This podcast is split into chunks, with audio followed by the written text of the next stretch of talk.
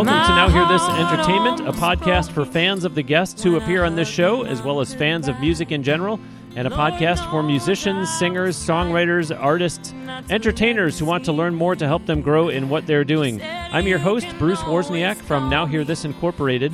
Check out NHTE.net. And be sure you are subscribing to this podcast and telling your friends to do so as well. Besides that website, you can also find the show on iTunes, Google Play Music, Stitcher Radio, SoundCloud, and TuneIn Radio. We are on location at the Winter 2018 NAMM Show in Anaheim, California, specifically at the Convention Center. My thanks to Tascam for having me out here again for the second year in a row, and for the great equipment of theirs that I used to record the show using the Tascam DR44WL right now to talk to my two guests who are originally from here in California and now reside in a little town known as Nashville, Tennessee. They are Dixie Jade. Welcome, ladies. Thank you so much for having us. Absolutely. Ladies, let's start off first, as we always do in the show, by having the guests talk about the song of theirs that was just playing. In your case, we just heard Grit and Amazing Grace. Tell the listeners about that song. Yes, so that was actually a song we had had the idea for. Actually, Dominique came to me first and said, you know, I have this really great idea, and we should write a song called Grit. And I was like, I think that's a great idea, half of a great idea at least. And I said, but what if we include like the opposite, Amazing Grace? Because we come from a really long line of very, very amazing, strong women who raised us. Our moms are incredible people and very supportive of our careers. And so we kind of wanted to pay tribute to that, those both sides, being able to be strong but also gentle and having to have faith in life and knowing that your path is going to be the right one. I like it.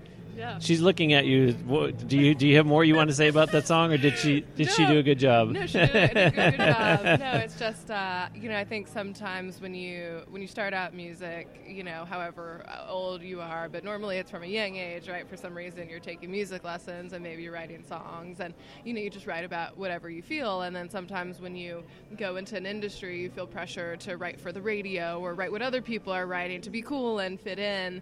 And so this was really one of the first songs for the two of us writing together that we were like, you know, we're not going to do that. Wherever it ends up, like, we just want to talk about us and our story and honestly what we're going through, and sometimes how hard it is, you know, to follow your dreams and everything that journey takes. So yeah, it's just a really personal song to us for that reason. And that's, you know, as we know, that's not an easy thing to do in songwriting, is to say, you know, I'm not going to do, okay, this is going to be 3.5 minutes. I'm writing for radio. It's going to, you know, to step out and say, you know what, we have something that we want to accomplish personally with our message in this song. So hats off to the two of you for saying, hey, this is what we're doing. And, you know, if it ends up on the radio, great. If not, that's not our goal. That's not. Well, thank you. We appreciate that. It's a hard thing to do. And I think in this song, we really just, we knew what the feeling was, and we knew how meaningful it was to us, and we just stayed true to that. We actually wrote a few drafts of the song. We had a first verse and a chorus, and we came back to our co-writers and said, we love this maybe for another song, but we don't think this is this song. And so we scrapped it, and we started again. So we just stayed really, really true to that feeling and that emotion. But if you think about how many songs a songwriter will do over the course of his or her career, why do you think it is that more songwriters don't say, hey, look, I can take a pass on this one. I can write one that's really personal that I don't care where it goes. Why do you think? Is it because of all the pressure that there is, especially in Nashville, that you got to get a hit? This has got to be a cut. Come on, we got to, you know what I'm saying? Because unfortunately, it is a rare thing to hear someone saying, we wrote this song for ourselves. And yeah, well, we don't have mortgages to pay. I'll definitely start off with that one. So I'm sure, I think that the pressure is harder when you're not, you know, young, straight moving, you know, kind of out of your parents' house, moving to a new city and you know, following your dreams. I think there's a lot more pressure when you have to support a family. Again, you have mortgage payments, you have school bills, you have whatever the other baggages that comes with life, and it's wonderful things, but when you're in charge of just, you know, survival, I think there's a lot of pressure that comes with that. And for us, I mean, we only have to help ourselves survive, so, you know, we're the only ones suffering, I guess. Yeah, and the never-ending question between balance, really, of, you know, art and business. And obviously, you know, we are in the music business, but we also do it because we love it, and so there is that give and take with that. And I think for us, we've just wanted to concentrate on chasing that magic in songs, no matter what it is. We've written some songs that, in fact, our good friend said last night, Tom Petty quote that was, the emotion will always beat out a clever line. And staying true to that emotion in the song, even if you are good at the craft and you have that ability to craft a great song, to not betray that really true, honest emotion in it. And I think that's such a difficult thing to do. Well, and there's also something to be said for, I don't know if it was last week or the week before, I was talking on whichever episode it was about my interview with Johnny Diaz, the Christian artist, on episode 92. He said to me that it's the song that you write that you think is going to be a hit that doesn't become a hit, and it's the one that you write that you really don't kind of have any aspirations of anything that ends up. And he was saying that was the story for him that He's put a wise, Johnny Diaz. Wise man. Yeah, yeah. Well, listeners, you know, this obviously is not a video interview, so you can't see the girls. I don't know how to tell you when it's Andrea and when it's Dominique talking. At the very beginning, you might have heard in Andrea's first answer, she started to refer to Dominique, but we'll let y'all sort that out. They can guess. Yeah. It'll be more fun that way. So, listeners, I want to give you their backstory a little bit, but, you know, really just we'll actually kind of leave you hanging and work backwards here, because present day, in addition to being here at NAMM, you have an EP that is going to be released this spring. We're working on it right now, so we're finishing up writing and everything for it, and then we're going to get in the studio sometime in the next month and start really delving in on it. So yeah, we're excited about it. Now, let's talk about something that happened last year. I think this is really cool because, again, when you talk about that it is a business, I love hearing the stories when people come up with some really unique, I'll call them promotional angles. So in the spring of last year, a song of yours called Lights Out. Tell the story about the signature cocktail with that song. Yeah. So that's actually for the I Can't Turn You Off. And we named the cocktail itself Lights Out. And we actually had a showcase in Nashville, Tennessee, and we did at 12th and Porter. And so we wanted to just make it really fun for the audience and incorporate it. And so we did kind of everything was I Can't Turn You Off themed. And we thought, well, what funnier pun to do than Lights Out, you know? So we, it was actually one of my good friends, and he created the signature cocktail for us. And actually, that's become our business cards, too, is we have us on one side, and then we have our signature cocktail on the other. So we figure that you don't want to throw it away, because at least you want to make a beverage before you do. So. Yeah.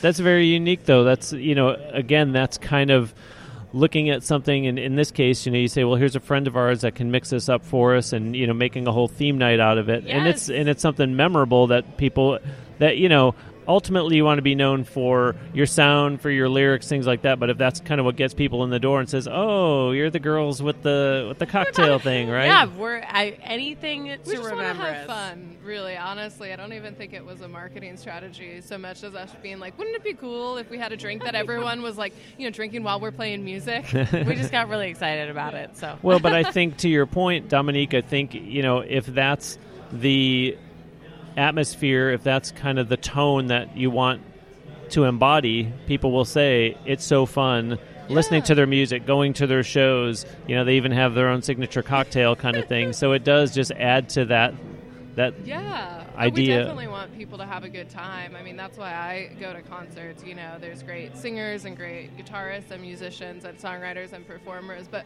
ultimately I feel like what you take home from a concert is the memory of how you felt at that moment, you know, whoever you were with, whether it was your girlfriends, whether you're on a first date, you know, whether it's your wedding anniversary. I feel like you take home that whole experience more than just the music. And so we were talking about the EP that will be coming out in the spring. In April of 2015, you released your debut EP, With a Little Grit, which was recorded on Music Row at Warner Music Studio. Look at how Dominique's eyes lit up really big, like it just happened like a month ago. So obviously a fun experience. Oh, I just love being in the studio, and that was a particularly really an honor to be able to record there. You know, so many other legends have done it before, and I think just to have the experience where I know probably most, well, I guess I'm not sure exactly who listening has been in a studio, but it's really fun. So one of the things that I loved about that was everyone got their own booth, and there were windows in it. And so when we were all playing, we were all tracking at the same time, but we could look out our little windows and wave to each other and see each other. So that's just a really fun thing to be able to go into a studio and play as a band. You get to feel everybody's energy all at the same time. And so often nowadays with home studios and whatnot, and there's nothing wrong with this either, but a lot of people will lay down tracks independently of each other. So it's like, you know, the bass player will ship it in and the drummer lays it down later, you know.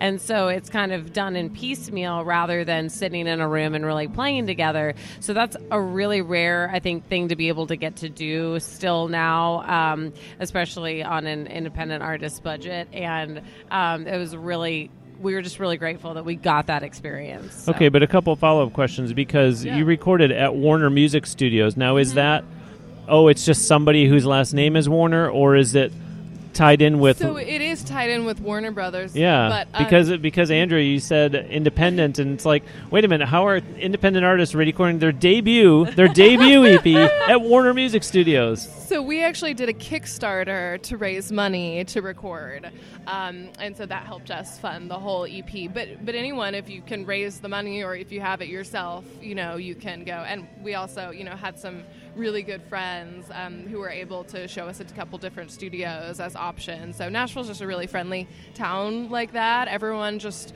wants to help each other, which is really, really nice to be a part of a music community like that. So that's kind of how we got our foot in the door. But we've talked about this on the show before, crowdfunding campaigns. How nerve-wracking was that to know that we've only got 30 days to hit this goal, and we're not going to get anything because it's Kickstarter? You know, we've talked on the show about the different platforms and the pros and cons of each, but with Kickstarter, you don't hit your goal, you don't get a penny. Right.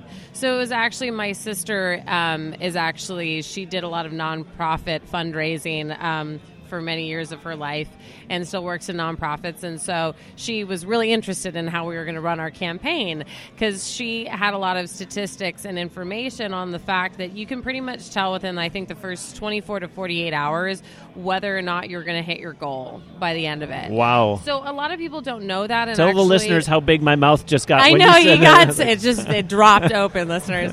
But it's actually a really good thing to know for any aspiring musician or anybody who's trying to raise money. You can find statistics out there about it to kind of help guide you.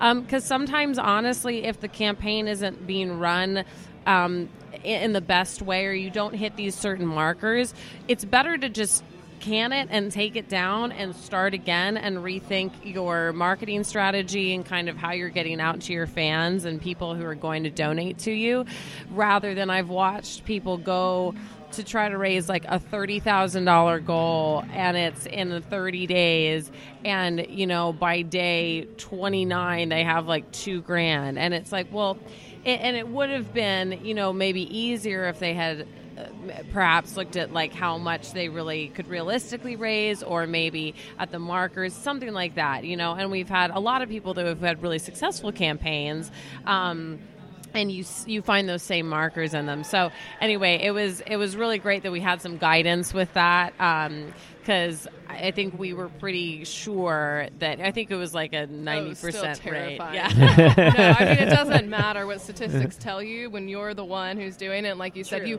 might just not get any of the money. Like, maybe it's going to disappear tomorrow. I don't know.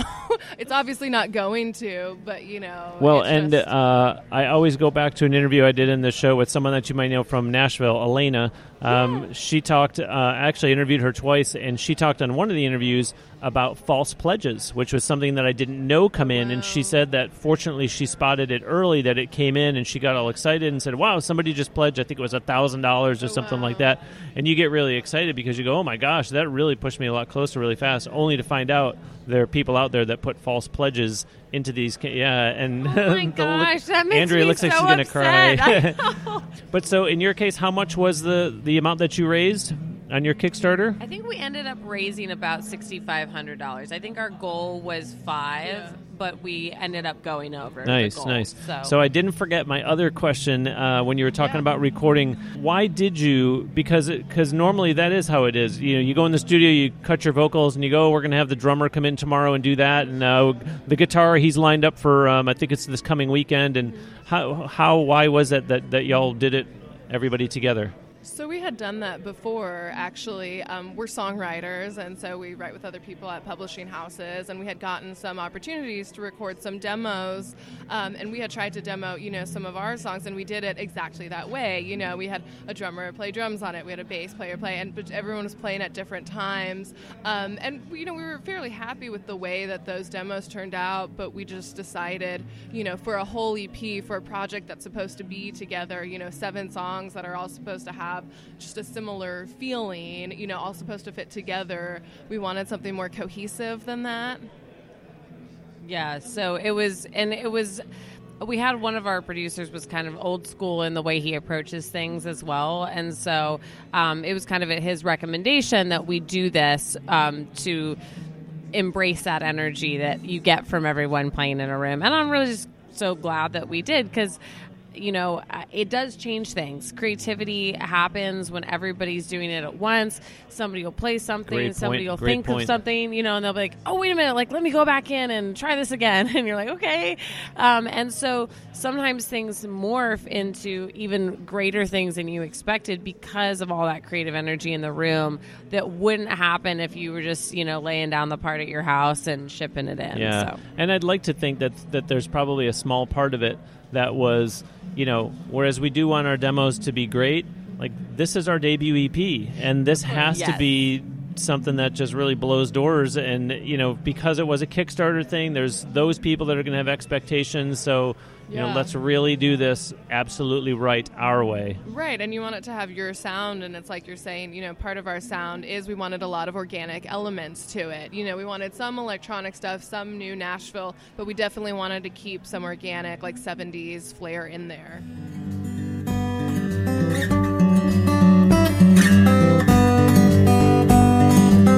Okay, now it's time for Bruce's Bonus. This is a segment here on Now Hear This Entertainment where I take off my hat as podcast host and put on my hat as president of Now Hear This Incorporated, giving a helpful tip for the listeners that are musicians, singers, songwriters, entertainers who are out there trying hard to make a go of it.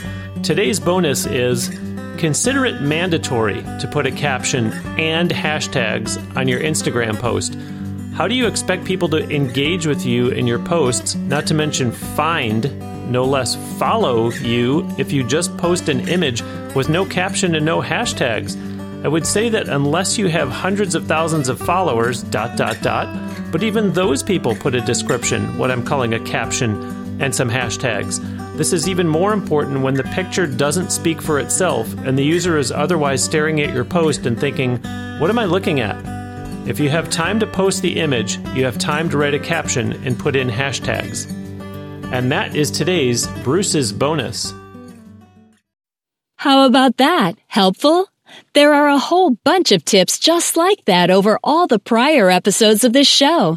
To make it easy for the listeners out there who are musicians, singers, songwriters, entertainers to get the tips in one concise format, there is a Bruce's Bonus book, Volume 1, Volume 2, and Volume 3 for purchase in ebook format, giving you all the tips from episodes 1 to 40, 41 to 80, and 81 to 120, respectively. Just go to www.brucesbonusbook.com for online ordering and instant delivery. I'm speaking today with Andrea Crisali and Dominique Ruiz. They are Dixie Jade. Do visit them online on their official website, DixieJade.com, and certainly they are on social media. Facebook, Instagram, and Twitter. Engage with them on there. We are on social media as well. Go to nhte.net, and there are icons there to get to us on Facebook, Twitter, YouTube, and Instagram. I didn't mention YouTube, but obviously Dixie Jade is on there as well. Ladies, speaking of YouTube, Karen Waldrop has been a guest on this show, I like to say, 2.5 times, episodes 42 and 88. And then last year when we were here at the NAMM Show on episode 166, that was we did 2 guests per episode last year at NAMM, and Karen was a guest again. And the two of you did a YouTube video with her of the cover song Drift Away. We did, and it was so fun. It was so much fun. We had a great time. We actually met Karen on the road. We opened up for her in Kansas. And so we just got along. We hit it off really well. And she was so kind enough to have us on her Waldrop Wednesday. Mm-hmm. And so we had picked a different song originally to do. And it was just a really hard time, I think, in the news. And a lot of things were going on. A lot of tragedies were happening. And we just decided, you know, we really think that we should do an uplifting song to kind of change the mood. She called us last minute and she's like, I'm so sorry, girls, but I have to change the song. And we were like, you know what? That's a really good point, and you're right, and we should do that. And we were really lucky. It went viral, and I think it's up to about 5.6 million views now. So Wow. That's great exposure that, you know, with the algorithms changing for Facebook nowadays and pages being seen less, when you can get something like that, you know, because obviously Facebook wants you to pay to boost a post or to do whatever to place an ad, and all of a sudden you can get that. And well, I think it's like when you're saying that before, of course that's with an original song, but even with a cover, it's when you don't expect something to hit, but more than that, it's when you just put your heart and soul into something and you truly just want to make a difference in the world, and you've no idea, you know, how many views it gets. And honestly, it doesn't really matter how many views it gets, because that's not the point of it. You know, the point of it is to connect with other people and to make people feel better, you know, and everyone's going through something. All of us are, you know, it's definitely been a rough, I think, past year for everyone. But just to know that there's still love and hope out there. Well, and also, as much as it is for the people that are watching, it's also a nice opportunity for the two of you to say, you know what, we opened for Karen, but this was really nice getting to play with her. Like, this was kind of fun. Yeah. I liked it. And you're not thinking in that moment. You're going, she's really cool. This was neat. Yes. It was nice of her to have us on Waldrop Wednesday. And all of a sudden you go, wait a minute, how many views is this thing up to?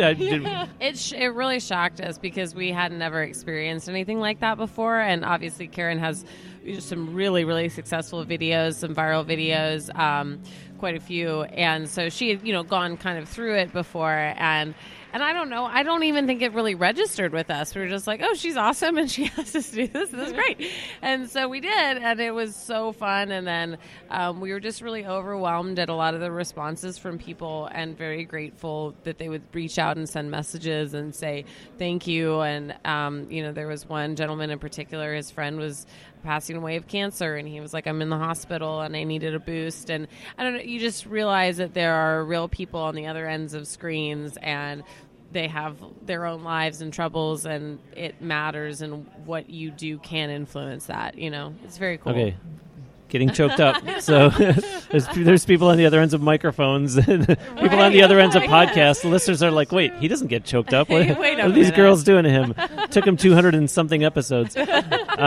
So let's go back and tell the listeners, because we've been blessed to get listeners to this show from 132 countries around the world. So certainly there's people who are listening today because they know who you are and they are trying to keep up on everything that you're doing. But for those listeners who are just being introduced to Dixie Jade, so Andrea, lead vocals and piano, Dominique, vocals and lead guitar. Listeners, they first met while they were music students out here at USC. And your story is, there were a couple of guests I had in this show, Chase Miller back on episode 89 and Heather Jeanette on episode 171. I said, you live in California. Why did you go all the way to Nashville to record your album? I mean, you're in Los Angeles. I mean, there's so much music being done out here. Right. And she goes, well, duh, because it's the country capital. And I'm like, you know what? She just made me feel pretty stupid. Like, of course, she's a country artist. Why wouldn't she go to Nashville and do it? But I like this. This story is really cool. It goes on that the two of you ended up in the same choir and creative writing classes as juniors at USC, And then a year later, Andrea, you recognized and approached Dominique at a songwriters open mic night at the Bluebird. So, I mean, that's cool. And you bonded and everything. And then, but like, help me, I'm missing a piece of the puzzle because you were living here. I moved after college. I moved to Nashville, mm-hmm. And I moved a little bit before Dominique did. And so when she came to Nashville first, she was going out to a lot of writers' rounds and everything because she knew what she was doing, and I had no idea. And so I showed up to the Bluebird with a friend of mine, and I was staring at her across the room. I probably looked really like a creeper. And I was like, I know that girl. And my friend was like, are you sure? I was like, no, I know her. And so I walked over to her, and I was like, Dominique? And she's like, yes. And she goes, yeah, hi. And she recognized me, too. And so I said, what are you doing here? And she goes, well, I moved here. And I was like, well, wow. Me too. Wow. Like, so it was really, we just had moved for the same dream, and we were going to do independent artistry, really. Like we were okay, so you both moved to Nashville for the same reason that so many other music people do move to Nashville. But did you come to USC from elsewhere, or were you Californians already? I am an Andrea. I am a native. Andrea. I'm a native Californian. Put your hand on the Bible. Raise your right hand. Thank you very much. I'm from Simi Valley, California, originally. So it was a 45-minute drive for me. And I, Dominique, am from Cupertino, California. So 6 hours, but okay. Not too far. I was born in LA, but raised in the Bay. Okay. But you both decided after college to move to Nashville.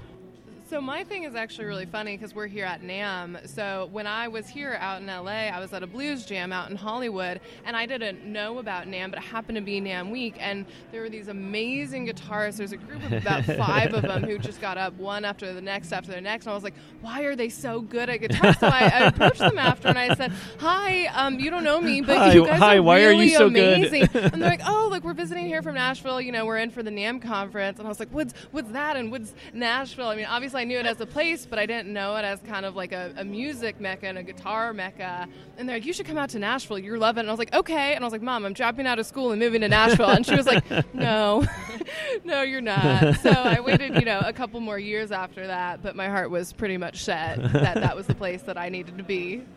I had no idea, actually. I grew up listening to country music, and I was a classical music major, and I had no clue. A classical music major? Yes, I was an opera major. I had no idea that I would end up in Nashville. And actually, a guy I was dating at the time was from East Tennessee. And so I visited Nashville a few times. And I had a cousin who was in the industry on the back end of things.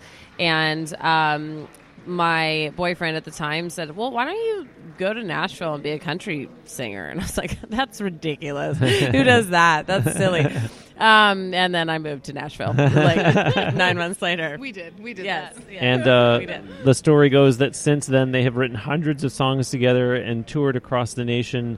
You performed recently on a TV show in Tulsa, Oklahoma. You opened for, the likes of Thompson Square, Love and Theft, Daryle Singeltary. You even played down in my state, in Florida, at the Key West Songwriters Festival in 2016. So who is it, American Express? I think the commercial used to be membership has its benefits. Yes. So obviously it's well known throughout the industry that the Key West Songwriters Festival, you can only apply to play at that if you're a BMI artist. So obviously the two of you, how long had you been BMI members? Had you applied to play at that festival several times? Was it your first time? We had played the year before in 2015 and in 2016, then we played again. She had been BMI. I've been BMI since I was 18 or 19 years old. So I took a songwriting class at USC and again, I know it sounds just so silly, but my heart was just set on being a professional songwriter and making it work somehow. And so USC just has a really good connection with BMI, and they happen to have like a rep over there. And so I kind of got it. Plus, Eminem is BMI. I know it has nothing to do with country, but that was pretty much just, my final decision. Yeah, I was like, maybe somehow done. So, but no, they actually have this really cool thing in Nashville called a New Writer Walk-In. And so I had someone someone at a blues jam, again, a guitarist. We have a great community of guitarists in Nashville. And he told me about it. And so I was like, oh, this is really cool. And so I told Andrea, hey, we should just go in. You know, we're new writers. And I got her to sign up. And we went over and we started talking with some other people there. And they said, hey, keep coming out to more, you know, BMI shows. And maybe we can put you on one. So we've done some other BMI shows in Nashville. And now we've met some really nice BMI people in L.A. So the new writer walk-in is just a BMI thing? They may have at other places, but I've only ever been with BMI, so I can't speak to the other PROs. Okay. We're not sure. You've played countless shows there in Nashville, including the legendary Bluebird Cafe. Just talk about that, because anybody that I talk to that's played at the Bluebird, I just always want to hear about it. So we're going to be back at the Bluebird next Sunday, February 4th, Super Bowl Sunday. But so just in case anybody doesn't want to watch the Super Bowl, you can see us at the other halftime. It's just the greatest experience. We love playing at I think everyone loves playing at the Bluebird in Nashville. You know, it used to be so much more low-key because before the television show, people didn't... You could just walk into the Bluebird. It was kind of like any other place, but it was very special. Just the energy there was really unique. And so now with the television show, it's great for them because they're slammed all the time. So you always have an audience, and they always want to listen, and it's fantastic. And it's just a really homey, very welcoming environment. You have we play the Sunday nights, so you have featured writers at the end of the night. We've been able to play with Don Schlitz several times now, and it's just incredible. You know, you start playing The Gambler, and you're just like, I can't even believe that I am sitting next to you. It's crazy. So it's very we're very grateful for that experience. Plus, especially for us, it just holds a special place in our heart because we met there, you know, and we may not be a band without the Bluebird. So I definitely always think of that every time, you know, we go, and I'm like, that's the spot that I was sitting in. That's where Andrea was sitting in. And, you know, but like I said, Nashville is just a really great family music community, and the Bluebird always reminds me of that. And of course, the more and more popular it's become, and it's, you know, to me, its reputation had preceded itself even before the show came along, but it didn't hurt because, you know, you do have young songwriters that are just coming to Nashville that all they think of is, I got to play at the Bluebird, and they have the open mic night. As a matter of fact, on episode 146, my guest was Barbara Cloyd, who runs the open mic night at Bluebird. She and I were at the Frank Brown Songwriters Festival in Alabama, and we talked there and did an interview for the show, and she talked about the do's and don'ts for those that are coming to open mic night. Yes. But so, you know, to me, the Bluebird is kind of like hallowed ground. You know, it definitely is. But the two of you seem like you're like just absolutely best friends. I mean, you have the same necklace on. I've been noticing, and I could just tell. I mean, and that's, you know, for you to say, you go there and you say, this is where we met. That's where I was sitting. I mean, the two of you seem like your sisters, you know, more than... We are. We just joke all the time that, you know, We're honorary sisters. We don't have sisters, but I think we spend so much time in a car together. No, but I realized that very early on. She's nicer to me in the bathroom getting ready in the morning, too. I just want to point that out. Than you are to her, in other words. No. I mean, maybe. Than my real sister. No, than my real sister. Oh, okay.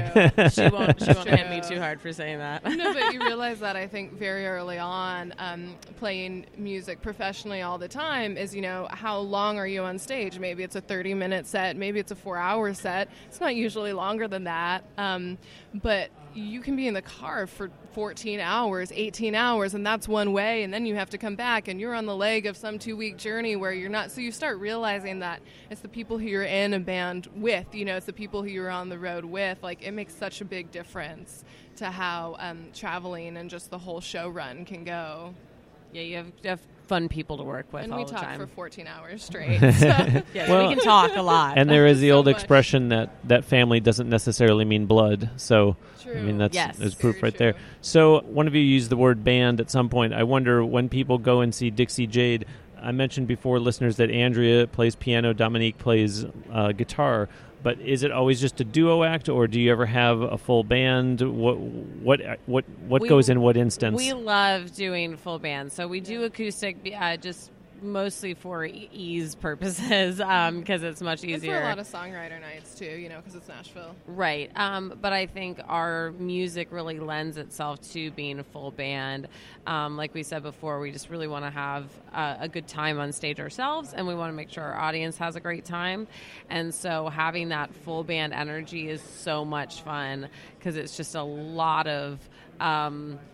it's just great playing with guys that we love and we know, and they're like family to us, and it's awesome to have that energy on stage. Yeah, and you can be, I think, more free too to be an entertainer, and you can do things like let the drummer, you know, play, and you can just talk, you know, instead of having to be the whole band yourself. But Andrea, in your case, because you play piano, which, you know, everybody always wants to drift towards the guitar because they talk about the portability. Which I do, actually. I play that more often, like, on the road than I really do the keyboard, because it is. It's hard. It's hard to pick it up and bring it around. And I think as a lead singer, too, I really like to jump around and like, connect with the audience. Yeah, when Dominique said, you know, to interact, I thought, well, if you're sitting behind a piano, and I mean, let's put aside the part of lugging it around. Right. It's, that's, you know, well, how much can I really do when I have to sit here? Yes. I mean, Billy Joel would probably disagree heavily with that statement. But, you know, I think those kind of entertainers as well, like if Phil Vassar, a good example in country, he's an incredible player. So I think that's the other thing. And he stands up, and it's kind of like Jerry Lee Lewis. You know, it's very engaging, and he's not always on, but he'll just kind of go on and off of the keyboard. And so I think if you're really a player like that, it's easy to be that connected with the audience, because the instrument is just an extension of you as a performer. For me, I grew up playing classical piano, so switching over was a little bit more difficult for me. And I just really, singing was always my first love, so I love to be able to be free with a wireless mic jumping around. So, and because she mentioned Billy Joel, listeners, I'll tell you, if you never heard my interview with Mike Del Judas, go back and listen to episode 150. Mike is the guitar player on tour with Billy Joel, and he talked to me about his Billy Joel tribute band called Big Shot that he still performs with, and how that ultimately led him to get asked by Billy to play with him on the road. Ladies, we're going to close today with a song of yours called I Can't Turn You Off. Before we let you go, tell the listeners all about this song. So this song we actually co-wrote with our friends Lexi Hayden, Keane, who is also an artist. She's an amazing country artist out in Nashville. And Stone... Ailey. There we go. We can say his last name. It's always a joke. And they were just... It was actually a first write with them, and we got in the room, and it was just one of those days that we were all able to kind of take down our walls and talk about really our feelings, and the title was thrown out, and it was something that we had all been through or seen or witnessed, we could all relate to it very well. And so we talked about before how this song kind of, like, it was for Dominique, it was therapy, and she was kind of releasing some of the demons in her own, you know, life. And for me, past. And for me, I was kind of attracting some interesting things into my life. And that it just... Songs like that sometimes change meaning for you over time. And originally when we wrote it, it was kind of one of those like, oh, man, I love this song. It's great. But, like, I'm not sure what's going to happen with it. And then as it went on, I was like, this song means so much to me.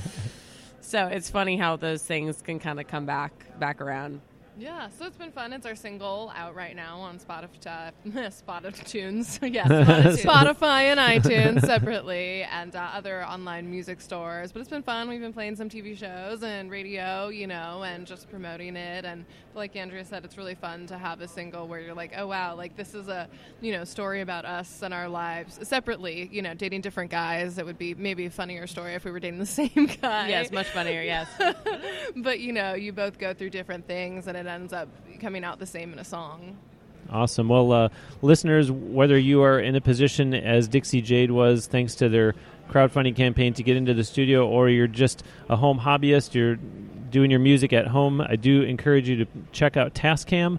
All the gear that they have available, go to Tascam.com. My thanks to Tascam for having me out here once again to the NAMM Show, Winter NAMM Show 2018 here in Anaheim, California. We're at the Convention Center. My thanks today to my guests, Andrea Crisali and Dominique Ruiz from Dixie Jade. Ladies, thank you very much for the time. Thank you so much. Absolutely. Listeners, that'll do it for this week's episode of Now Hear This Entertainment. My sincere thanks to Dixie Jade. Please check out their website at DixieJade.com and then engage with them on social media. So that means follow them on Facebook and Twitter and Instagram. Subscribe to their YouTube channel. Like and watch the videos on there. Let them know that you heard them and their music on Now Hear This Entertainment. Do purchase their music and keep up with the girls online so you can see where and when you can see them perform live. Talking about crowdfunding, it's not quite the same thing, but we do have a Patreon campaign for this show. Just go to nhte.net and click on the button there to go over to see the Patreon for NHTE, or just go to patreon.com/NHTE. That'll do it for this week's episode of Now Hear This Entertainment. We'll close you out today with another song by Dixie Jade. This is the one they just talked about. It's called I Can't Turn You Off. Heading out, shut off all the lights. Turn the key, put the car in drive. That song comes on, so I change the dial. Used to crank it up, but it's been a while. I didn't think that I would miss you. I didn't think that I would think about standing in your rear view. I should be over it by now, but you still turn me on. No, I can't get you gone. I wish there was a switch that I could flip, but I can't turn you off. I can't turn you off. I can't turn you off. Neon light flashing at the bar. Another round, dancing in the dark. Trying to get lost in a stranger's eyes. If he only knew that you were on my mind. I didn't think that I would miss you. I didn't think that I would think about wanting to be with you. I should be over it by now, but you still turn me on. No, I can't get you gone. I wish there was a switch that I could flip, but I can't turn you off. I can't turn you off. I can't turn you off.